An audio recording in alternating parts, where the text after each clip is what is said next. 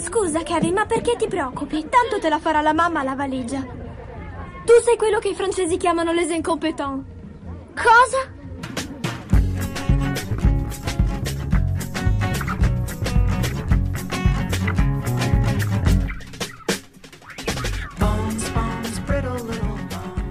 Gente, puntata 28 degli incompetenti, il podcast di cinema che sta bene con tutto. Io sono Andrea Basti, con me ci sono come sempre Lorenzo Bertolucci, ciao Lorenzo. Salve a tutti. Francesco Vignola. Ciao ciao ciao ciao. E ci è venuto a trovare, ringraziamo Alice Cucchetti, ciao Alice. Ciao a tutti, grazie a voi. Eh no, no, grazie a te. Allora, per chi non la conoscesse, Alice scrive per Film TV, scrive sui 400k, ci scrive da un sacco di parti ed è anche la mh, presentatrice eh, del un podcast che si chiama Pilota, del, dell'arcipelago dei podcast di Querti, che si occupa di serie TV. E non so Alice se ci vuoi aggiungere qualcos'altro, dare dei contatti, quello che vuoi tu, insomma. Ah sì, va, posso dare i contatti di Pilota, che tra l'altro abbiamo appena mh, lanciato anche il profilo Instagram che prima non c'era, quindi ne approfitto per dire at pilota.podcast e at pilotapodcast su mh, Twitter, quindi insomma se dopo aver ascoltato le puntate o anche prima al buio, alla cieca, non importa come volete, volete contattarci, chiederci qualcosa, potete farlo così. Vedi, loro sono, dei, Se- pro- sono dei professionisti che hanno i social, hanno Ma Instagram. tu non sai che qua c'è una polemica sul fatto che qualcuno qui pigro, cioè io non ho voglia di stare dietro ai social, quindi sei venuta proprio a flexare su No, di noi, no. sul fatto che... No, ragazzi, cioè, Pilota c'è da. È la quinta stagione che stiamo facendo e abbiamo aperto Instagram solo adesso. Dai, tra tre Voi anni avete possiamo le aprire la- stagioni, noi si va così quando... si va così a sentimento. Bene. Allora, se qualcuno ci è venu- è venuto ad ascoltare da- dalla sponsorizzazione di Facebook, eh, ci hanno regalato dei, dei soldi per sponsorizzare il, il post, quindi ci dispiace se insomma siete capitati, comunque benvenuti, questo è un podcast di cinema in cui parliamo di sei film a puntata e que- questa puntata iniziamo mh, e facciamo subito parlare Alice, visto che è la nostra ospite, con eh, il pezzo grosso di, di questa settimana, che è l'ultimo film di David Fincher, che penso occuperà la maggior parte di questa puntata, quindi abbiate pazienza. Si tratta ovviamente di Mank. Eh, vai Alice, inizia a parlarcene, poi l'abbiamo visto tutti, quindi interverremo in allegria. Sì, ok. Eh, beh, allora, Manca, appunto, come hai detto, è l'ultimo film di Fincher. eh, prodotto per Netflix con cui Fincher ha una, eh, un accordo. Tra l'altro è venuto fuori proprio durante la, produ- la promozione di Mank che ha firmato questo contratto di esclusiva per altri quattro anni. Eh, ma comunque il rapporto di, di Fincher con Netflix eh, c'è già da un sacco perché House of Cards che è stata la prima serie Mm. originale interamente prodotta da Netflix era prodotta da Fincher che aveva diretto anche i primi due episodi. E poi ha prodotto per Netflix anche questa serie che si chiama Love, Death and Robots eh, di animazione non so se l'avete vista Sì, sì, lui non era anche dietro Manhunter. ricordo Esatto. Mindhunter. Mindhunter, Mindhunter, quella è la nota dolente perché eh, Mindhunter è una Eh, serie sì. bellissima, se Eh, non l'avete non, vista. non esiste più. Bellissima, sì. Fatela. Esatto. Bella, Morta. bella. Eh, e lui Bella e detto- morta. eh, Bella e morta, lui proprio ha dichiarato che, ma proprio con un pragmatismo stupefacente, ha detto sì, era bella ma costava troppi soldi, gua- guardava poca gente, quindi non la facciamo più. Ma proprio sereno e intanto fan che si stanno strappando i capelli anche perché si ferma un po' così, cioè secondo me era una serie Mm-mm. che chiaramente era un progetto più lungo, era pensata per avere un progetto più lungo. Ma comunque, non le serie oggi, parliamo di Oggi film. Parliamo di film. Beh, allora, Manca è appunto il suo ultimo film, è in bianco e nero, è eh, pro- tratto da, cioè è basato su una sceneggiatura che ha scritto suo padre, che secondo me questa cosa eh, incide un po' sul film, eh, perché secondo me la sceneggiatura, eh, nonostante paradossalmente sia un film su uno sceneggiatore, eh, è un pochino, mh, non è proprio compattissimo, ecco, poi ditemi voi anche se siete d'accordo con Sì, sì, questa cioè io penso che una, un- una quota di quella poca compattezza fosse voluta un po' per, Sì, sì, per assolutamente. richiamarsi al quarto potere, però cioè, ha dei problemi quella, quella Non lo so, ho avuto un po' la sensazione, non lo so, magari ovviamente sono io che faccio della psicologia, psicana- psicanalisi spicciola, però magari che essendo di suo padre ci fosse anche un legame, non lo so. Comunque, il film parla di Herman J. Mankiewicz, che è stato uno sceneggiatore eh, importantissimo di Hollywood, eh, anche se è più famoso il fratello Joseph L., che è il eh, regista di cose come Eva contro Eva, eh, anche il floppone Cleopatra con eh, con Liz Taylor e un sacco di altri film dell'Hollywood classica eh, e il, fratello più giovane invece è Herman J. Mankiewicz anche lui ha scritto un sacco di sceneggiature ma era meno famoso anche perché la maggior parte delle sceneggiature che ha scritto non ha potuto firmarle perché un po' perché vabbè faceva fa eh, questo lavoro in un periodo in cui Hollywood, eh, in cui Hollywood il credito autoriale non era così eh, importante come oggi e il film parla anche di questo tra le altre cose e un po' perché eh, era bandito in Germania perché aveva irritato i nazisti, siamo negli anni 30 eh, e quindi era, era, bandito in Germania e quindi eh, per non perdere il mercato tedesco i produttori hollywoodiani direttamente non mettevano il suo credito nei film così potevano distribuire i film che aveva scritto lui eh, anche nel mercato tedesco in quel periodo lì. Quindi insomma, ha scritto per esempio tra le cose più grosse che ha scritto prima del film di cui parla Mank, eh, ha lavorato alla sceneggiatura del Mago di Oz, per esempio, eh, ma non è accreditato e pare che sia stato lui ad avere l'idea di eh, fare le parti nel Kansas eh, in bianco e nero e le parti a Oz a colori, che insomma è forse una delle cose più eh, importanti che fa quel musical, però, però insomma non ha, non ha ricevuto un credito per questa cosa. Ha ricevuto un credito invece per Quarto Potere eh, di Orson Welles, che è il film eh, attorno alla cui scrittura della sceneggiatura è organizzato Mank di, di Fincher. Eh, e racconta appunto il, il, periodo in cui Herman J. Mankiewicz, eh, incaricato da Orson Welles di scrivere scene, questa sceneggiatura, con una gamba rotta perché ha fatto un incidente, bloccato a letto in, una, eh, in un non so come definirlo esattamente, una località californiana lontana da Hollywood, eh, scrive questa sceneggiatura eh, ri, eh, a dei suoi, eh, dei suoi aneddoti personali, molto del suo vissuto personale. Eh, quindi il film è organizzato a flashback esattamente come erano organizzate tante delle sceneggiature di Mankiewicz, entrambi i fratelli, e ovviamente Quarto Potere stesso. Infatti il, uno dei giochi più interessanti che fa il film, secondo me, è proprio quello di far parlare continuamente i due film, eh, cioè Mank stesso e, e Quarto Potere. Cioè l'idea è raccontare la lavorazione di Quarto Potere eh, applicando a Quarto Potere la stessa struttura che Quarto Potere utilizzava per cercare di raccontare eh, Citizen Kane, eh, Charles Foster Kane eh, e quindi di conseguenza cercare così anche di raccontare Herman J. Mankiewicz. Sembra complicatissimo, forse lo è, però eh, secondo me è, è anche interessantissima come struttura. Eh, sto parlando un sacco, magari intervenite no, no, vai, vai, vai, perché mi sembra di, di monologare. Eh, no, quindi siccome, siccome ma, il vero Mankiewicz aveva, eh, avu- aveva dei rapporti con eh, William Randolph Hearst, che era questo magnate eh, che, eh, a cui è direttamente ispirato Charles Foster Kane, eh, insomma c'è questo rapporto tra i due film e tra il racconto della storia, perché noi vediamo continuamente che Mankiewicz ripensa al suo passato, a quando frequentava la villa di San Simeon, che è la, il castello, c'è ancora tra l'altro, si può andare a visitare se uno è passa da quelle parti, eh, in cui viveva appunto Hearst con tutti questi animali eh, da tutto il mondo e varie opere d'arte che è esattamente eh, eh uguale a quella di eh, Charles Foster che nel film. Eh, c'è il, lui che ripensa... Sanadu. Esatto lui che ripensa al suo rapporto con Marion Davis, che era questa attrice molto famosa appunto negli anni 30 eh, e che nel film si dice che la, l'attrice con cui si sposa a un certo punto Kane sia ispirata a lei, anche se in realtà poi sono due personaggi molto diversi. Eh, e eh, in più non, non, c'è solo questo livello, diciamo, metacinematografico, ma c'è anche una riflessione eh, sul, sulla potenza di Hollywood nel creare immagini e nel creare immaginario anche a livello politico, perché eh, poi qua non so se voi andate direttamente negli spoiler, se questa cosa si può considerare sì, spoiler sì. No. oppure no.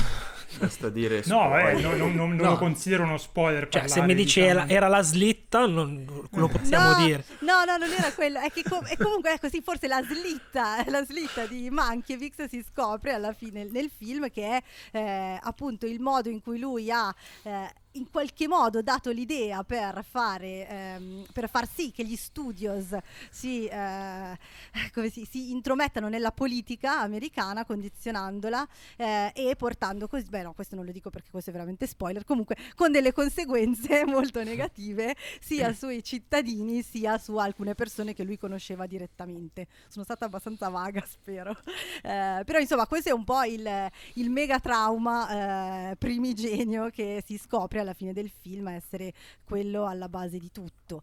Ehm, questo fa sì che secondo me il film sia molto ehm, complesso, stratificato eh, e quindi, come vi dicevo anche prima, mentre lo vedevo mi ha dato meno la sensazione di eh, piacere che molti film di Fincher mi danno, anche se forse è brutto dirlo di un regista che fa quasi solo film sui serial killer, eh, però... Ma, però c'è da dire questo è forse uno dei meno, tra virgolette, fincheriani che ha fatto finora, cioè molto lontano da quello che fa di solito, sia stilisticamente Sì. che come scrittura, perché si vede che comunque la sceneggiatura del padre è molto pesante, cioè molto presente e, e- e lui ci si è approcciato con una certa riverenza, devo Sì, dire, c'è- c'è ma anche anche- stilisticamente l'ho trovato molto lontano. C'è anche da dire che allora questa sceneggiatura in realtà il, pa- il padre di Fincher è morto da parecchi anni e la sceneggiatura l'ha scritta, credo, se non ricordo male, boh, 30 anni fa, forse anche di più. Insomma, è una sceneggiatura che, eh, di cui lui parlava già, di cui Fincher stesso parlava già col padre ai tempi del suo primo film,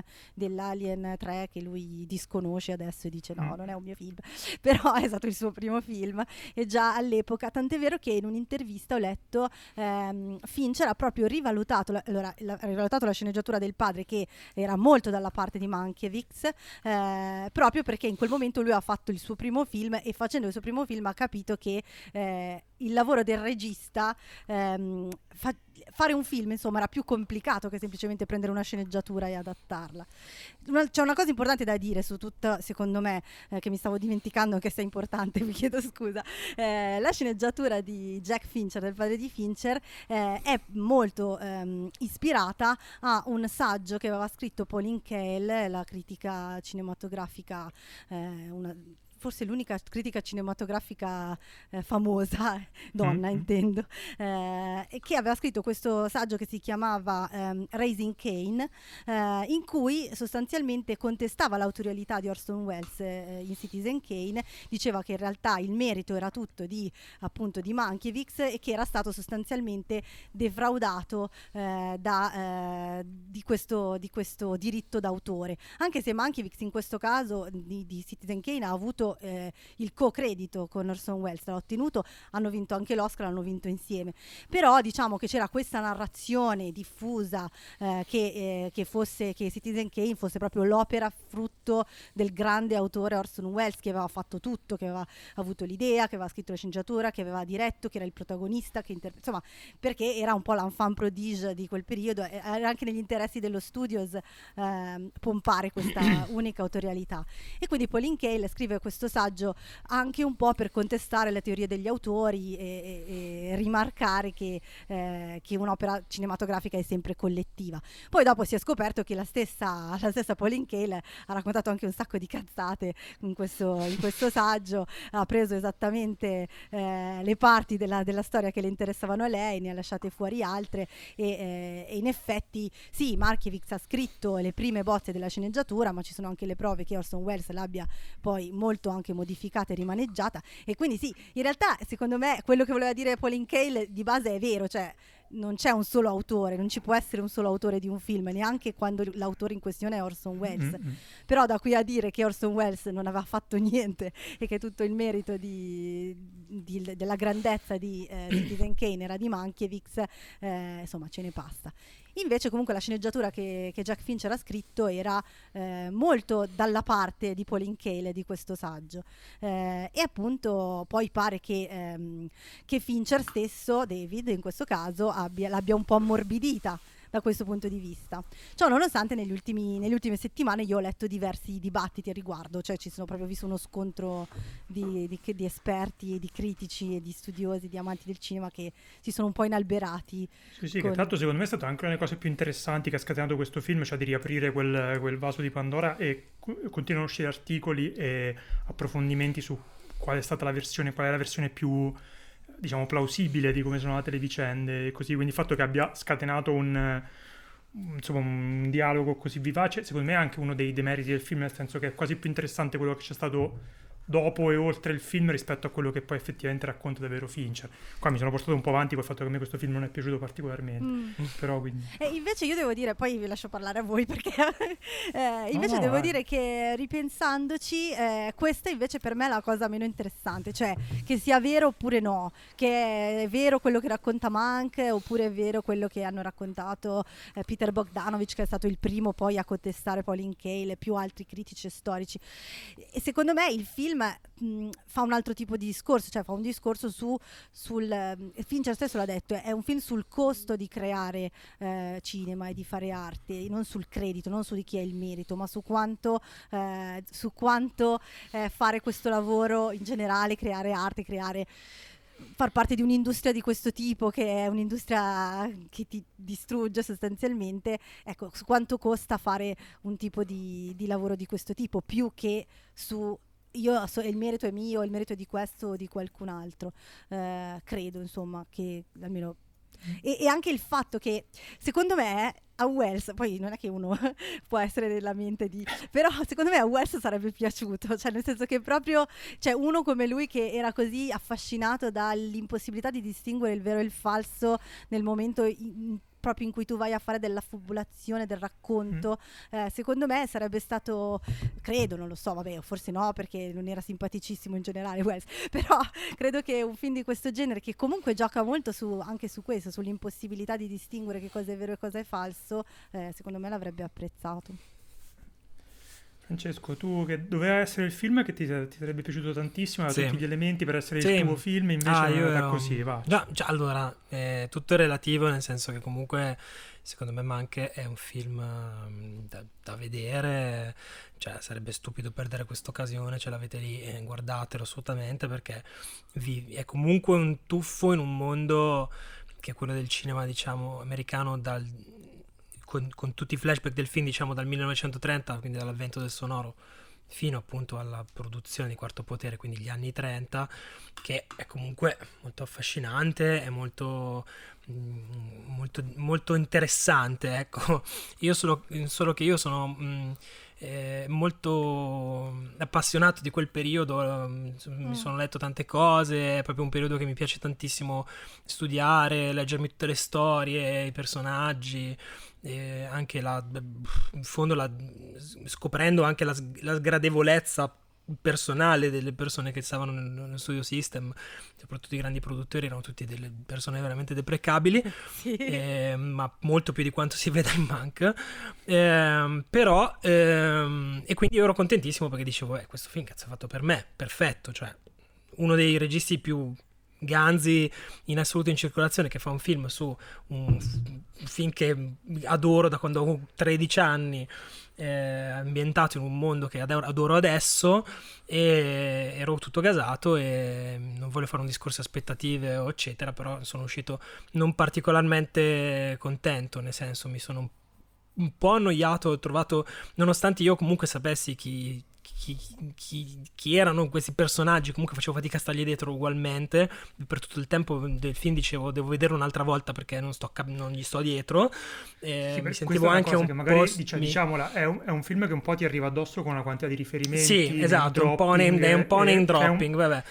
Però, È un po' eh, impegnativo, Però non è diciamo. questo il problema, secondo me, perché quello alla fine è anche una questione di cioè uno, dell'elasticità mentale. Uno dice, vabbè, queste informazioni sono secondarie, le metto da parte, poi magari un'altra volta me le, le capisco meglio, seguo il flow, seguo mm, insomma la, la passione che sta dietro alla storia, eccetera. Ecco, tutta questa cosa qua non mi ha tirato particolarmente dentro.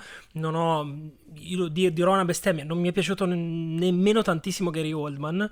Non so, forse ha pagato il fatto di mettere a fare un personaggio di un 43enne, un attore di 65 anni. Sì, tra Eh, l'altro c'è quella battuta che fa Io, riderissimo. io- no, io, qua- no, io quando verso la fine dice io ho 43 anni, tu, tu quanti anni hai? 4 No, no. anni in più di me. Cioè, ma comunque la- c'è proprio la battuta perché è Orson Welles che gli dice alla tua età guarda Sì, come sì, sei sì, sì, conciato e lui Eh. dice che alla mia età ho 43 anni 43 però è anni, io ho detto come 43 anni, ma stiamo Cioè, scherzando? io- vai. avete No, visto eh. le foto dell'epoca? Non era proprio messo benissimo. No, no, No. no, no, Ah, sì, assolutamente. Infatti è geniale quella cosa lì di metterci uno che assomigliava veramente a lui, per lui era uno straccio, poi è morto comunque pochi anni dopo. Ehm, però comunque... mh, pff, Non lo so, e come dicevi tu, secondo me ha un rapporto con la sceneggiatura... Allora non, se- allora, non sembra un film di Fincher, per quanto mi riguarda, né con, da un punto di vista registico né da un punto di vista di scrittura. L'unico momento in cui ho visto un po' la sua capacità di tenerti, eh, di, di inchiodarti con i dialoghi, non con quello che dicono, ma come vengono messi in scena, è la scena Mhm. della festa. eh, dove è, è- è molto ben strutturata, anche se non capivo, non, mi- non ero particolarmente interessato ai rapporti dei personaggi tra di loro e ho trovato lei, ehm, che di solito mi piace molto, Amanda Seyfried, non particolarmente adatta al ruolo e non mi è piaciuto per niente l'attore che fa Orson Welles, eh, che ho trovato un po' una macchietta, un po' una specie di, di imitazione. Invece Charles Dance devo dire che Charles Dance Charles Dance, tita- insomma, titaneggia sì. A me è piaciuta Soprattutto- anche Amanda Seyfried, devo Ma dire, sì, ma che, sì, però insomma, boh. E vabbè, in generale, ecco, è un film che sicuramente rivaluterò nel 2021 quando avrò tempo di rivederlo. Eh, lo- magari col senno di poi riuscirò a- ad apprezzarne di più le doti di racconto, così però la, la prima visione per me è stata abbastanza una delusione. Ripeto, relativamente a quanto mi piace Fincher, a quanto mi piace tutto quel mondo lì. Mhm. Quindi, insomma, vedetelo senza. Non vi preoccupate, che vi piacerà. Ecco, questo Sì, dire. forse il consiglio di vedere Quarto Potere Eh, sì. prima è Sì. un buon consiglio. No, sì, Ma sì. Io, io, io ho visto Ma non, quando non- non perché secondo me sia, sia in- necessario vederlo, però diciamo che ti dà dei, dei puntelli che possono essere utili. Io ho fatto l'errore di rivedermelo dopo e quindi sono stato poi tutto il tempo a dire ah, lei, quella No, roba lì, sì, ok, sì, ma no, io, io stesso l'ho visto decine di volte, ma ero convinto di saper la memoria, ma no, non, cioè, se non l'hai visto di fresco, non- certe ci cose non te le sono- ricordi. Ci sono molte scene che, cioè, sono proprio delle immagini che sono Sì. prese pari pari e che lo fanno dialogare direttamente. Che ovviamente se uno non ha presente il film originale non coglie, però invece se uno ce l'ha dice ok, è bello. Però al di là di, eh, a proposito di messa in scena di, di quest- della questione visiva, eh, io ho trovato che la fotografia eh, fosse un po' posticcetta, cioè sembrava un po' un...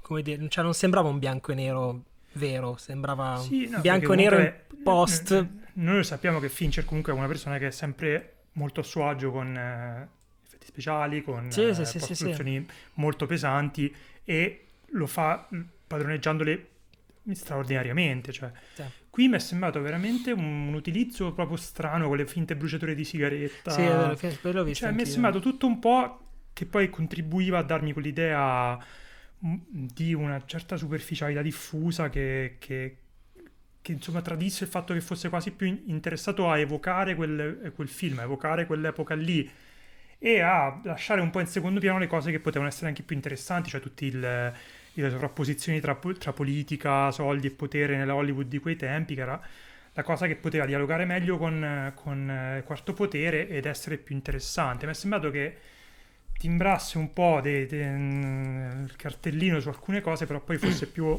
interessato a- alla superficie, a, a- a un'evocazione estetica di, quelle- di Sì. quell'epoca più che altro. Questo forse ha, sopravv- sopravvalutato il, il fascino del personaggio, che secondo me voglio dire che non sia un personaggio interessante, ma cioè, eh, il padre ha scritto una sceneggiatura su quello, quindi su quello l'ha fatto il film. Però Mm. poteva scegliere un qualunque per sceneggiatore o produttore o regista degli anni 30-40, ce n'erano di storie eh, a, bi- a bizzeffe, ce n'erano molto poi- più quello che- stimolanti quello che- di questa. Secondo me questa sì- ha un significato che lui porta avanti, ma non- insomma non è proprio il personaggio più eccitante della, della Hollywood della- dell'età d'oro. Poi quello che mi dispiaceva, poi lascio la, par- la parola a Lorenzo che ha taciuto finora, è che comunque, cioè, con tutte le, le premesse, con anche l'amore che ha Fincher per, eh, dic- cioè, alla fine tutti i suoi personaggi più belli erano eh, comunque dei personaggi molto teatrali, molto attenti allo spettacolo, tu pensi tutti i serial killer di Fincher, praticamente fanno quello che fanno in, in un'ottica di avere degli spettatori, cioè lui ha- gioca molto con quell'idea della rappresentazione teatrale, del- de- dello spettacolo eh, da parte di, di- di una persona che eh, si deve relazionare con un pubblico. E questo film aveva gli elementi per farlo, ma anche secondo me non ha il personaggio giusto, cioè mh, e non riesce comunque a, a trasmettere quella cosa lì, a giocare su, su un campo che, che è il suo poi. Quindi mi sembra che sia un po' uscito dal suo, dal suo territorio per probabilmente appunto per stare dietro a questa sceneggiatura a cui teneva molto, però mi è sembrato che avesse un po' poco da dire, ecco, non so. Vai Lorenzo, io mi taccio. No, no, è, in realtà io, nonostante tra sia uno di quei, di quei due a cui è piaciuto di più il film qui, sono d'accordo con gran, la gran parte delle cose negative che avete detto sul film, nel senso che questo è un film che si appoggia moltissimo al suo essere fatto come un film dell'epoca e, e si può, eh, come dire, eh, un po' ci nasconde anche i suoi difetti, nel senso eh, la sceneggiatura è molto verbosa, molto artificiosa e uno può rispondere sì, però è come quella, de, è, è come quel modo di parlare eh, finto dei dialoghi scrittissimi de, mm-hmm. dei film dell'epoca, che in, da un certo punto è vero, dall'altro punto eh, in un film del 2020 comunque eh, si nota e poi non è scritta con questa eh, mano proprio felicissima, ci sono un, un sacco di eh, di scenette da ah ho capito tipo Talberg al telefono che fa segretaria dica ai fratelli Marx eh, eh, segretaria mi dia un altro pretesto per snocciolare un trivia di Wikipedia. È, un, è così e, e questo non, non, lo nego. Più che rivedere Quarto Potere probabilmente c'è bisogno di sapere già eh, bene o male chi sono le persone, che ruolo avevano nella, eh, nella creazione di Quarto Potere, se non sai chi è Hearst, se non sai che eh, Hearst aveva la, eh, la, l'amante giovane attrice che era la zia dello sceneggiatore amico di Mankiewicz, te vedi tutta questa gente che de- dovresti capire per nome chi è e non, non lo sai.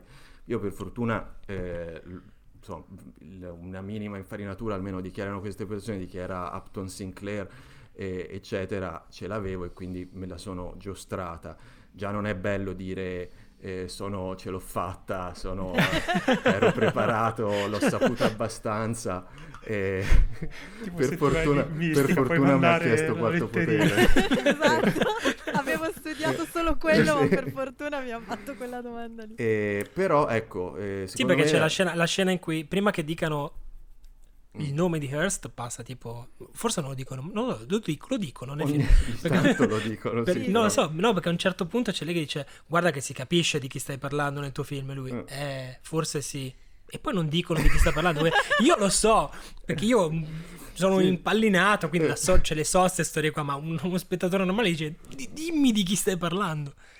E secondo me la, la, la differenza nel, sta, cioè nel mio gradimento dal vostro sta nel fatto che io non l'ho trovato un film faticoso.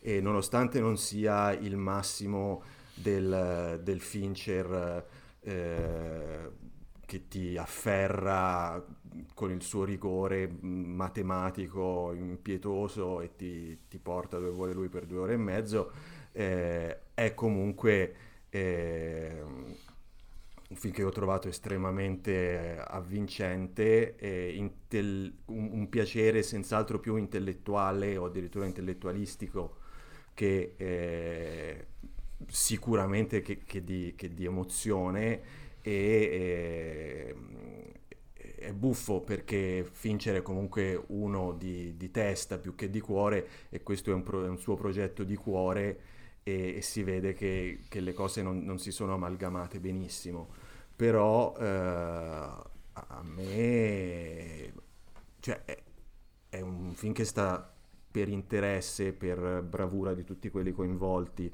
e per... Eh, per abilità nel eh, giostrare una storia che non solo era già complessa di suo, ma oltretutto è resa ancora più complessa e ancora più eh, forse eh, faticosa, quello sì, da, da, una sceneggiatura non perfetta, eh, voi dite non ci si vede Fincher, però ci si vede un grande regista a, a, a rendere bello e, e, guardabile e interessante e avvincente un film così che poi alla fine quando poi sei riuscito a mettere insieme tutti i, i nodi poco spiegati della vicenda quando si arriva dove si deve arrivare eh, alla conclusione di tutto, eh, come finisce Mankiewicz, come finisce Marion, Hearst, eh, Wells, è, è, è, ben chiusa la vicenda, è ben chiusa con, nei rapporti di tutti i personaggi, con, cioè i rapporti di Mank con tutti gli altri personaggi, a me tutte le, le scene dialogate delle, dell'ultima mezz'ora sono sembrate tutte dei grandissimi successi e il film mi è piaciuto sempre di più man mano che si andava avanti. Poi capisco che cioè, non so a quanti lo consiglierei, ecco. Ma secondo me, tra l'altro, anch'io ho avuto stesso, il tuo stesso eh, rapporto col film, nel senso che la prima parte effettivamente è come avete detto voi, è faticosa proprio perché è piena così di, sì, di name dropping, di aneddoti e di cose date per scontate. Eh, io non so quanto fosse voluto, però secondo me è una parte di cioè di buttarti dentro senza spiegazioni volutamente chiaramente, chiaramente c'è sì. però è sicuramente disorientante. Eh, in più io appunto mi orientavo a, abbastanza perché anch'io comunque conosco la storia eh, di Olio anch'io ho studiato quell'argomento. Eh, però per esempio mio marito che ha visto il film con me poi mi ha detto io cioè io non ho capito la prima, cioè, la prima metà del film non ho capito letteralmente nulla. Invece poi dopo nella seconda parte non è mai bello secondo me parlare di un film la prima parte e la seconda parte però è effettivamente effettivamente è vero che dopo eh, stri- è come se stringesse no, lo sguardo su un'unica storia, eh, tutti i pezzetti vanno a incastrarsi e quindi a quel punto anche se tu non sai chi sono queste persone la storia funziona. Io ho trovato, poi dico l'ultima cosa, è che veramente a me è piaciuto col senno di poi ancora di più ripensandoci proprio questa idea di approcciare Quarto Potere che è un film fondamentale per la storia del cinema, eh, più sicuramente per i cinefili che per il pubblico diciamo mh, puramente appassionato, però per i cinefili è proprio una specie di mo- il monolite nero di 2001 fatto film eh, e cerca- approcciare questo film con lo stesso modo in cui nel film si approccia una figura che alla fine è inconoscibile che è quella di, di Charles Foster Kane. E quindi approcciarlo allo stesso modo sia a livello di costruzione del film sia anche a livello di tematiche senza poi arrivare a prenderlo, ma proprio perché è impossibile, cioè così come è imprendibile una figura come Citizen Kane, così è imprendibile un film così gigantesco. Eh, e mi è piaciuta molto di più questa parte rispetto sia a, a invece al lavoro sul personaggio di Monk, eh, che comunque è anche un po' volutamente, cioè un personaggio, prima non l'ho detto, comunque lui è alcolizzato, è eh, dipendente dal gioco, cioè un, è un personaggio anche molto classico da questo punto di vista e forse come, cioè forse sì è vero, non era un personaggio così forte attorno a cui costruire tutto il film, eh, però secondo me invece la parte più oddio, so per dire una parolaccia, teorica, è molto, a me è piaciuta molto. Sì, io poi l'ho trovata molto un paradosso il fatto che è il film forse più sentimentale di Fincher, ma poi mi è risultato quello più freddo, nonostante lui sia noto come un regista molto freddo, però questo veramente mi è sembrato che fosse un film che voleva avere un calore che poi, poi non riesce ad avere perché insomma mh, molta più sovrastruttura. Io vi direi, che... ora che l'avete visto e sapete chi è chi, riguardatelo e secondo me ci trovate anche il calore. Bene, e una, una, cosa che volevo citare, due cose che volevo citare, proprio così en passant. Prima cosa, eh, c'è anche un altro personaggio che è molto ingrato, un personaggio estremamente ingrato che è quello di Lily Collins, che di, di base sì. è solo la sua cameriera, che serve veramente a poco. La segretaria. Sì, se, sì scusa, segretaria dattilografa. e, però lei non mi è mai piaciuta così tanto come in questo film, è bellissima, volevo che mi frustrasse. e, e, e gli, okay, unici, gli, unici, che fanno, eh, voi dicevate la fotografia posticcia, eh, la sceneggiatura artificiosa, eh, eccetera, eccetera. Gli unici che secondo me fanno un lavoro veramente bello eh, di eh, richiamo del vecchio stile, però mm. tradotto in maniera originale, moderna, sono Reznor e Ross con la loro colonna mm. sonora che è sì. veramente rischia di passare Molto in secondo bello. piano, è bellissima. Tra l'altro la colonna sonora io ho letto che se la, la parte visiva è è volutamente, eh, poi può essere riuscito o non riuscito, ma anche Fincher l'ha spiegato che non voleva rifarla proprio uguale. Mhm. Eh, invece, infatti, anche come vedete, le bruciature di sigaretta si vede che sono finte, eccetera. Però invece sul sonoro ha fatto un lavoro, invece sì, eh, no- non solo parlo solo della colonna sonora, è proprio del, del sonoro. Ah, lì ha proprio lavorato per cercare di farlo il più simile possibile al sonoro dell'epoca. Anche questa roba è strana, cioè che fa il video in un modo e il sonoro in un altro, però sicuramente è interessante, cioè ritorna in quel, in quel discorso di non, non- non- non riuscire, cioè non voler distinguere davvero le cose e, e- e complicare i piani. Bene, Bene. ok. Comunque volevo dire, che fu- volevo, dire, volevo dire solo che fu Fincher a spiegare alla nostra generazione che cosa sono le bruciature di sigarette in Fight Club. È non vero. se vi ricordate. Fight Ah, è vero. È vero, Quindi è un è aspetto che è la chiusura del- di questo intervento. Anch'io ci ho pensato mentre lo vedevo, dicevo come in Fight Club. Bene, questo era Mank di Fincher, lo potete trovare su Netflix, come su che Netflix poi lo chiama- potete- abbiamo sempre chiamato Fincher e basta come, come un calciatore del Brasile. cioè, proprio nel- Ronaldo. Potevamo chiamarlo David. che- David. David. Eh, Dave. esatto, il nostro amico Dave, Dave. E adesso sempre su Netflix potete trovare il secondo film di cui parliamo, ce ne parla Lorenzo, è la quota esotica di questa puntata, si tratta Io, di The io sono la quota Call, esotica. il film, Ah. anche tu un po'. Dalla lontana Toscana, Lorenzo è la quota esotica del podcast Represent. e ci parla del- di questo thriller coreano che si chiama The Call. Ce ne sono tipo 8000 di film che si chiamano The O Call, o forse- o vedere quello forse del Call. 2020. O forse Call. Non lo- No, io l'ho trovato sia come Call. è The Call. Ah, come io ho trovato sia, Call. sia- ok, so- eh, o, o- Call o The Call. The Call con comunque è del- di, di- di quest'anno il regista si chiama Lee Chung-yun. Eh. Proprio si pronuncia così. Chiedete a me la- sempre che Con l'accento ne so sempre a pacchi. pronuncia.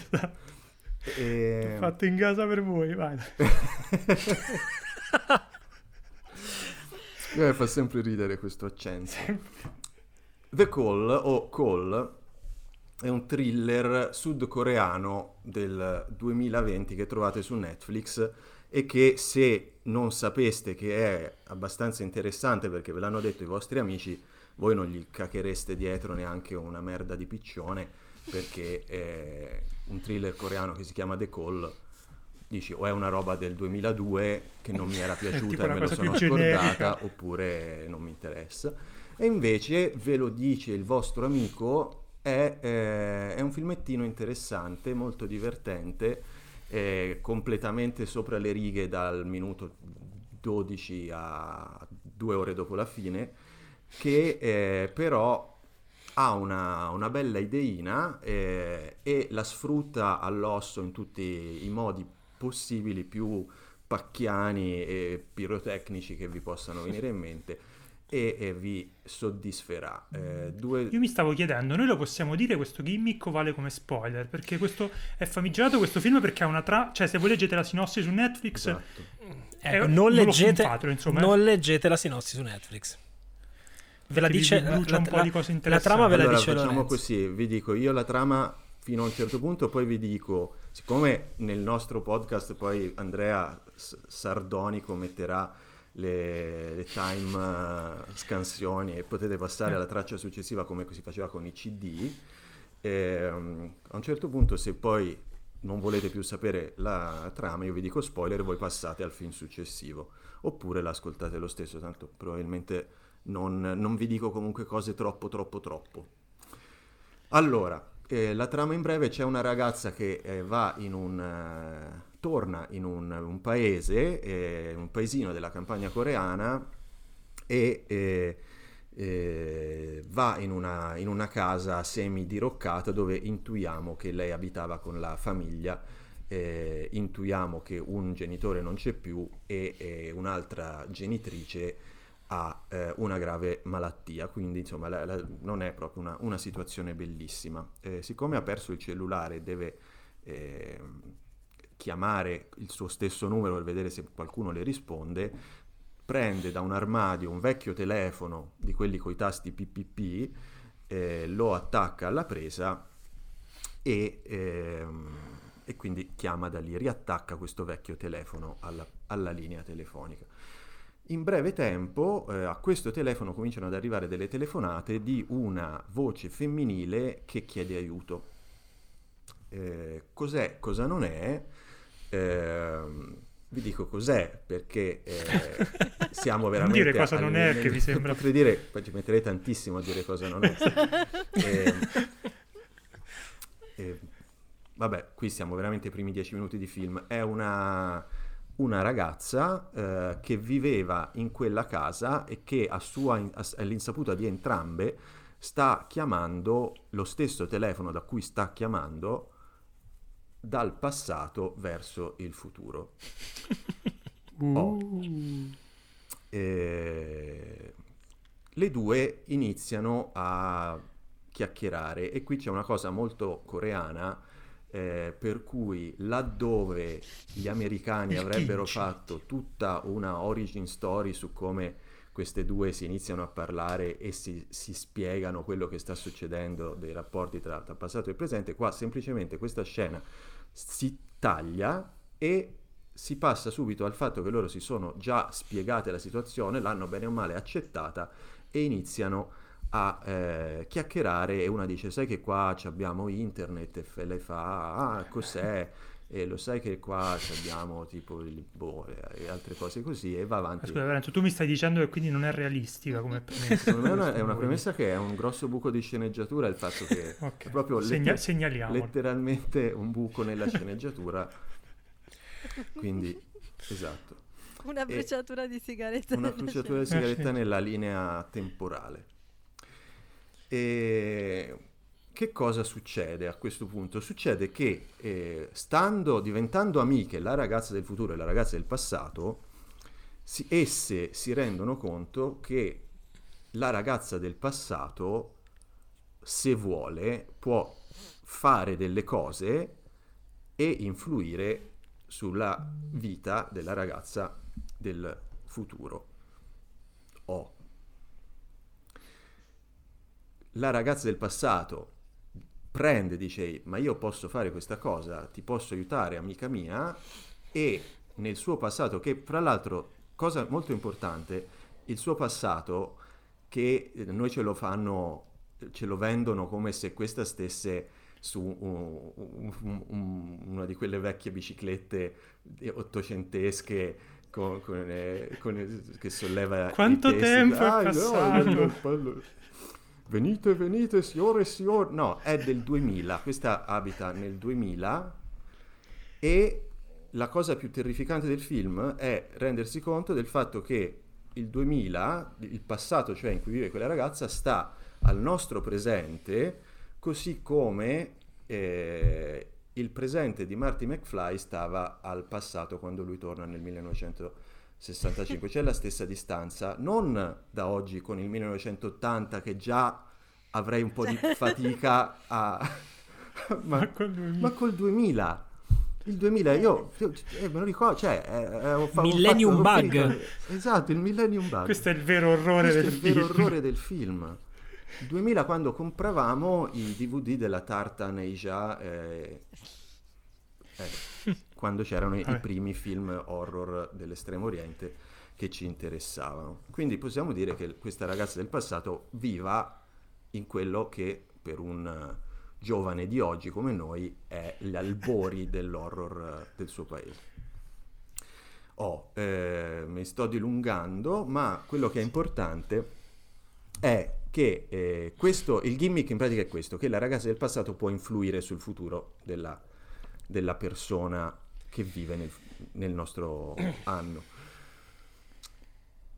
E se la ragazza che vive nel passato è mossa da buone intenzioni, può cambiare per il meglio la vita della ragazza del futuro. Se no, ovviamente Me, no. Pu, puta, ca- puta caso, puta caso. Sembra che lo stai spiegando a un bambino. Tipo, allora, se lei fa male, brutto. Esatto. Questo è quello che hanno voluto gli, gli spettatori con la mania dello spoiler, della fobia. Questo vi meritate, va bene? Potevo raccontarvi una trama che era un bijou e vi prendete invece...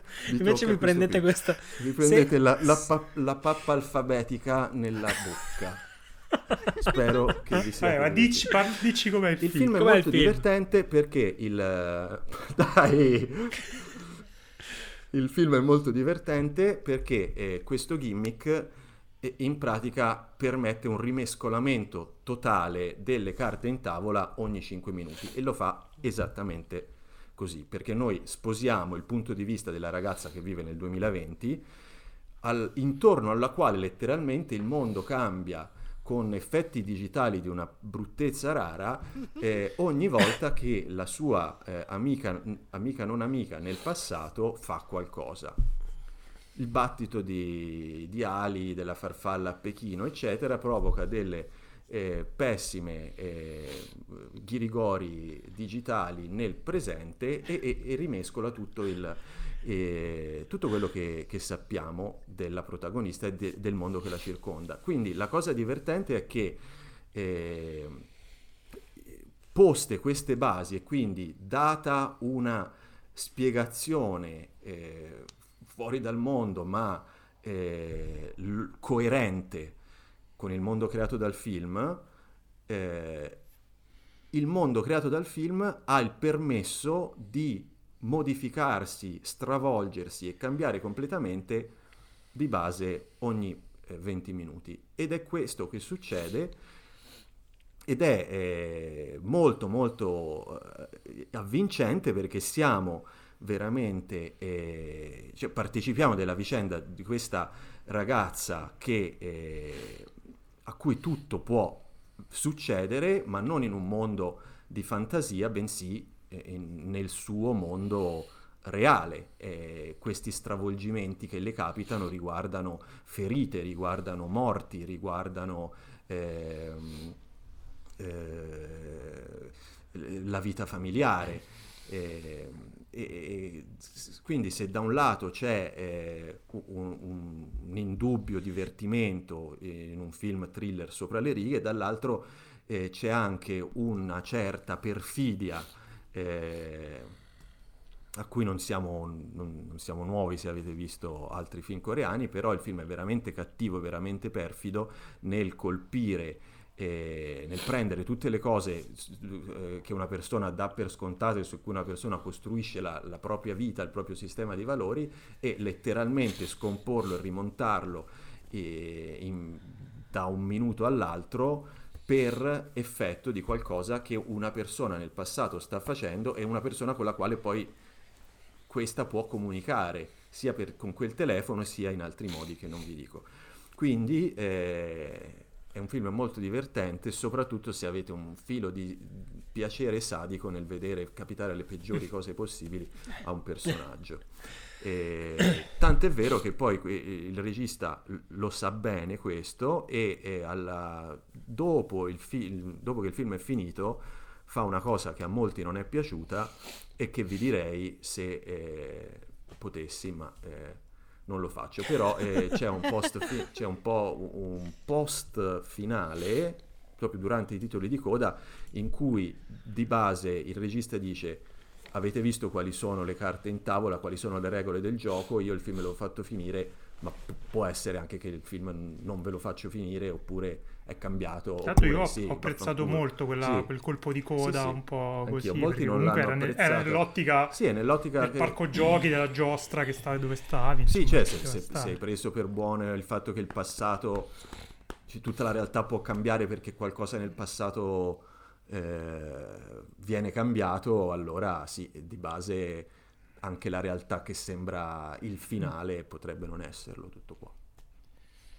Eh, Alice, tu non l'hai visto questo, vero? No, purtroppo no, però Ah, adesso mi è venuta voglia di vederlo. Ah, no, carino. Vai, Fra, integra. Sì, sì, no, io molto brevemente sono d'accordo il film è molto molto divertente, lo consiglio a tutti quelli che hanno, eh, come dire, abbastanza immaginazione da accettare una cosa che non sta in piedi, non, non dal punto di vista scientifico ma logico, però è, be- è bello lo stesso, fa- è molto divertente lo stesso, di che i, i- i- i film sul viaggio nel tempo, paradosi temporali, si dividono in due parti, in due, diciamo, filoni.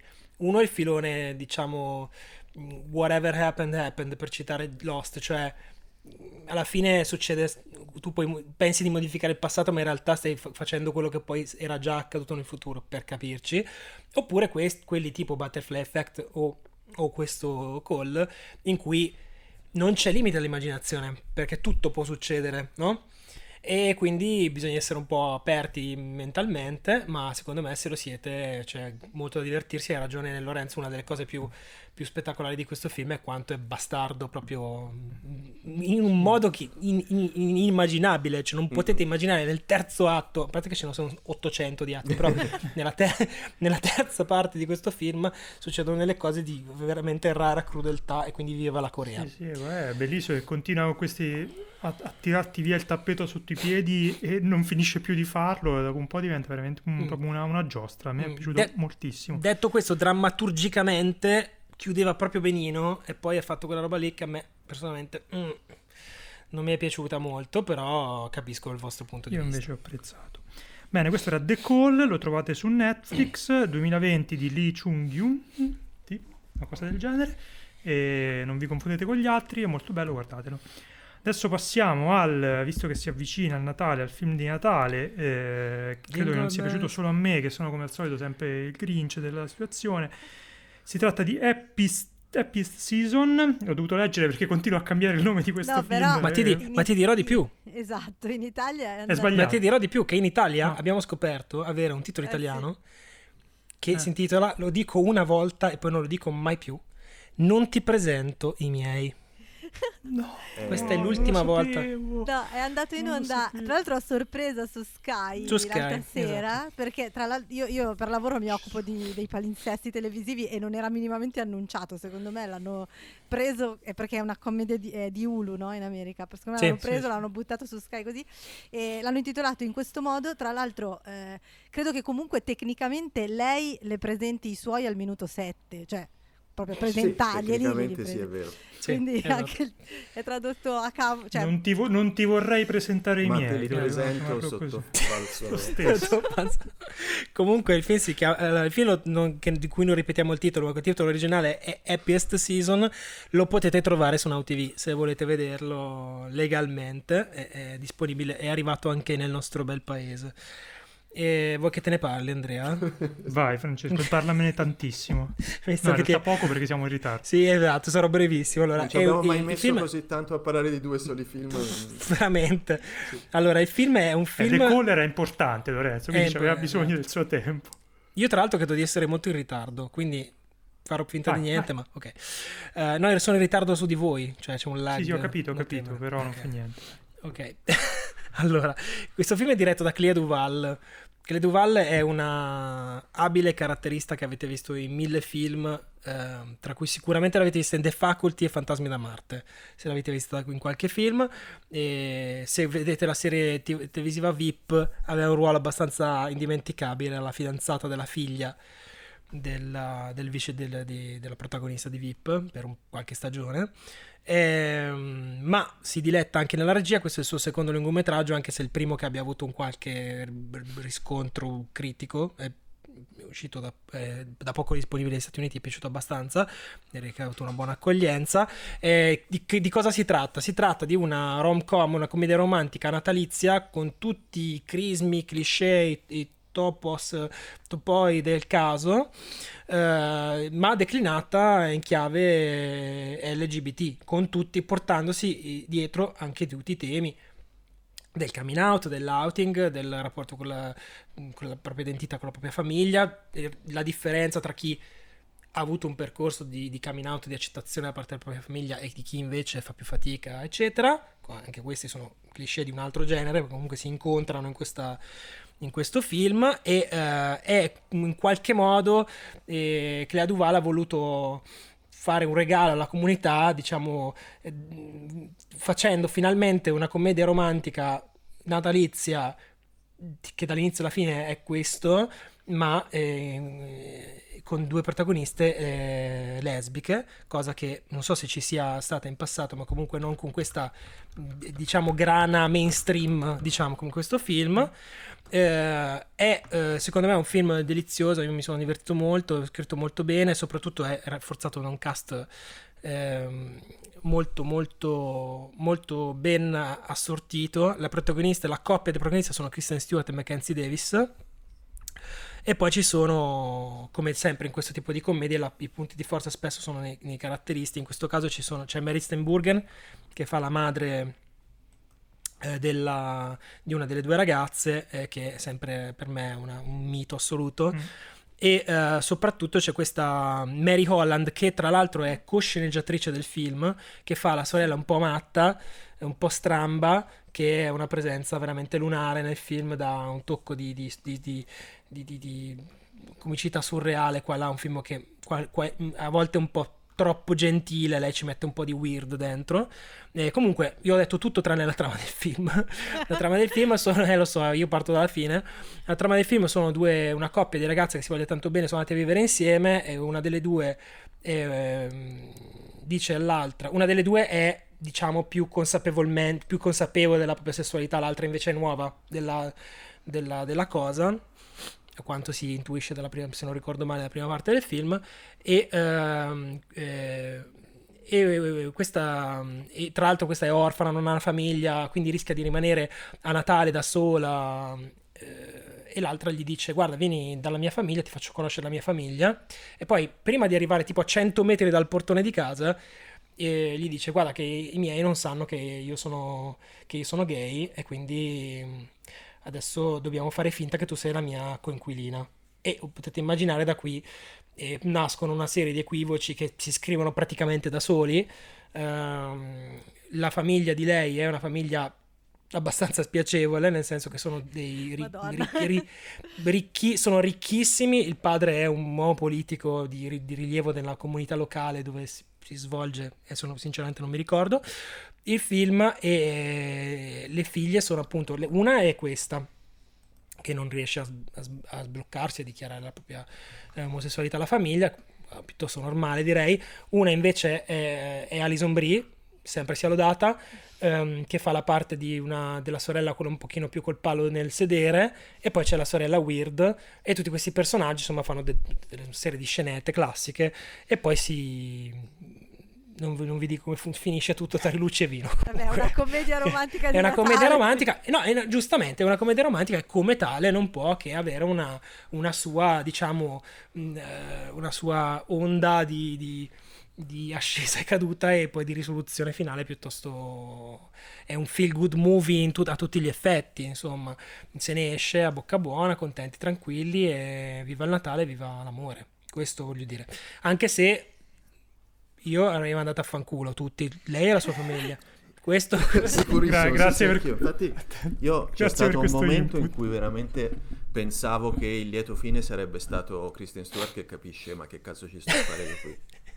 Brutti stronzi. Lo dico senza, senza ironia, eh, proprio No, no, no, ma anch'io, anch'io eh, ero molto molto infastidito, poi ovviamente il personaggio della, della fidanzata sotto comunque ha, ha, delle motivazioni, non è scritto in modo... Esatto, nessun esatto. personaggio esatto. è scritto in modo banale, lei ha delle sue motivazioni profonde che vengono spiegate per il fatto di non riuscire a... a viene, tra questa cosa viene trattata con rispetto, chiaramente un film scritto... cioè con rispetto nei, nei, confronti dei personaggi, anche dei personaggi più negativi come quello di Alison Brie, che a un certo punto fa una cosa orribile, orribile che non vi dico, orribile, orribile una scena quasi horror, però alla fine non, non viene dipinta come dire, anche, lei viene, anche a lei viene data insomma l'occasione di un qualche modo di un perdono, di una, sì. di una ecco, Alice, tu che questo invece l'hai visto, puoi ah, beh, sì, io sono d'accordo, anch'io, anche a me è piaciuto, eh, ovviamente senza strapparsi i capelli, ma comunque anch'io l'ho trovato molto carino, soprattutto mh, in modo duplice, nel senso da un lato perché, come dicevate, è, è rispecchia tutti i canoni del genere, quindi eh, infatti ho letto anche delle critiche che erano ah ma è proprio una rom-com natalizia, sì è esattamente quello, per cui non, non, non, voleva essere niente, non solo non voleva essere niente di diverso, ma appunto voleva fare questo lavoro di appropriazione secondo me di un genere che è forse uno dei generi più eteronormativi del mondo, eh, invece prenderlo e rileggerlo in chiave lesbica. Però eh, dall'altro lato invece mi è piaciuto molto anche il fatto, io mi, mi aspettavo che facesse molto più ridere per esempio, eh, e, però ho apprezzato se, cioè, che non fosse così... Ehm, esilarante perché effettivamente eh, riesce secondo me a fare una comicità intelligente su, su tutte queste premesse che mette in campo capendo che però certe situazioni sono effettivamente dolorose sì. e, eh, e, e, non è che possiamo fare sganasciarci sopra, ecco, possiamo sorriderne ma capendo che eh, effettivamente c'è qualcosa di, di, molto serio sotto. Ho trovato che riuscisse a, a tenere insieme tutti questi livelli in modo, in modo molto carino e anche, devo dire, universale, nel senso che eh, anche se è una cosa appunto molto specifica di eh, coming out e di eh, relazioni familiari legate all'accettazione oppure no della propria omosessualità, però in realtà poi è molto universale perché eh, questo, questa cosa di non, non, riuscire a essere se stessi con la propria famiglia in varie de- declinazioni, che sono le tre declinazioni delle tre sorelle, è una cosa che Giusto. indipendentemente da, da, da, dal, dall'orientamento sessuale di, del pubblico è molto molto comprensibile soprattutto durante le feste, che eh, a parte quest'anno che sono atipiche, però è un periodo eh, particolarmente stressante da questo punto di vista, o almeno può essere. Quindi, boh, lo so, anche a me è piaciuto, consiglio. Consiglio con, dicendo è una rom-com di Natale, ecco, non è che uno può aspettarsi... Sì, no, io stessa cosa identica, mi sono divertito, viva Elison Brie e abbiamo poco tempo, ma... Scusate, ma cioè, viva anche Kristen Stewart, quel... però. Sì, ma più, più viva Alison Brie. E, e Kristen Stewart che però è molto, è molto brava e molto, molto a suo agio nel personaggio. Sì. E... Ma tu Lorenzo che odi gli omosessuali non ti ha dato fastidio in generale? sì, cosa. ovviamente, infatti poi sono dovuto andare a, fu- a fustigare dicendo eh. odio urlando con le mie sparate omofobe. Fra l'altro, Andrea sta scherzando, eh? Volevo, ci tenevo. No, lo specifico. Da. Tra un po' diventa una gag ricorrente perché è la prima volta che lo dico. Quindi non è così. No, io invece mi sono rotti i coglioni. Io mi sono rotti i coglioni, ho trovato veramente insopportabile questi film con la formuletta eh, vecchissima, non li sopporto più e ho apprezzato, cioè è apprezzabile il fatto che appunto si vada a coprire un, un'area che è stata poco considerata da questo tipo di, di, commedie, però è proprio il prodotto che per me non, non, fa proprio per me, quindi io mi arrendo e dico avete ragione voi, io vado a godermi. Sì, ma, ma, tra l'altro parte della comunità queer non, eh, non l'ha apprezzato proprio sì. per questo, cioè perché l'ha trovato troppo eh, mainstream. Eh, mm. Però secondo me è, una, è, una, è, un doppio rischio, nel senso che, cioè, secondo me era volutamente così. Sì, eh, certo. Poi ovviamente sì, rischia sì, di Ok. Ma è un, probabilmente è un film più fatto per chi è un personaggio tipo quello di Mary Steenburgen che non per un personaggio esatto. per chi è più mm. uh, giovane e di tendenza come Andrea. Sì, sì, però sai, il finale pacificato con la foto al Gay Pride a me mi ha dato anche fastidio politicamente, non so come dire, però appunto cioè, non è che lo posso dire Vabbè, io che sono l'unico vecchio. film che non ti dà fastidio eh, politicamente è ottobre. Va bene, questo era Happy Season che trovate su Now TV con il bellissimo titolo Non ti presento i miei, però poi in realtà glieli presenta, quindi vi spoileriamo questa cosa. Adesso rimaniamo ancora su Netflix con un horror eh, a proposito di eh, film politicamente impegnati. Si tratta di His House, ce ne puoi iniziare a parlare tu, Alice, del regista inglese Remy Wicks. Wicks, Wicks? Oh, il re, il re, dei nomi, Andrea. Credo che sia Wikis, ma non sono Ora ve lo sicura. dico io come si chiama. uh, comunque, sì, allora, His House uh, su Netflix, appunto, è, è, un film che è stato presentato al Sundance uh, inizio anno, quando il mondo era molto diverso da ora, e credo che sarebbe uscito, almeno in Regno Unito, sarebbe uscito al cinema, però è finito su Netflix come un sacco di altri film che non hanno potuto uscire in sala in quest'anno. è, un, è l'esordio di questo regista eh, britannico eh, giovane, credo che abbia sui 33 anni, qualcosa del genere. Mm-hmm. Non sono riuscita a trovare molte notizie su di lui, ho cercato, ma eh, anche sia il profilo IMDb che Wikipedia non mi hanno aiutato. Eh, so solo che appunto è inglese eh, e eh, sui 30 anni.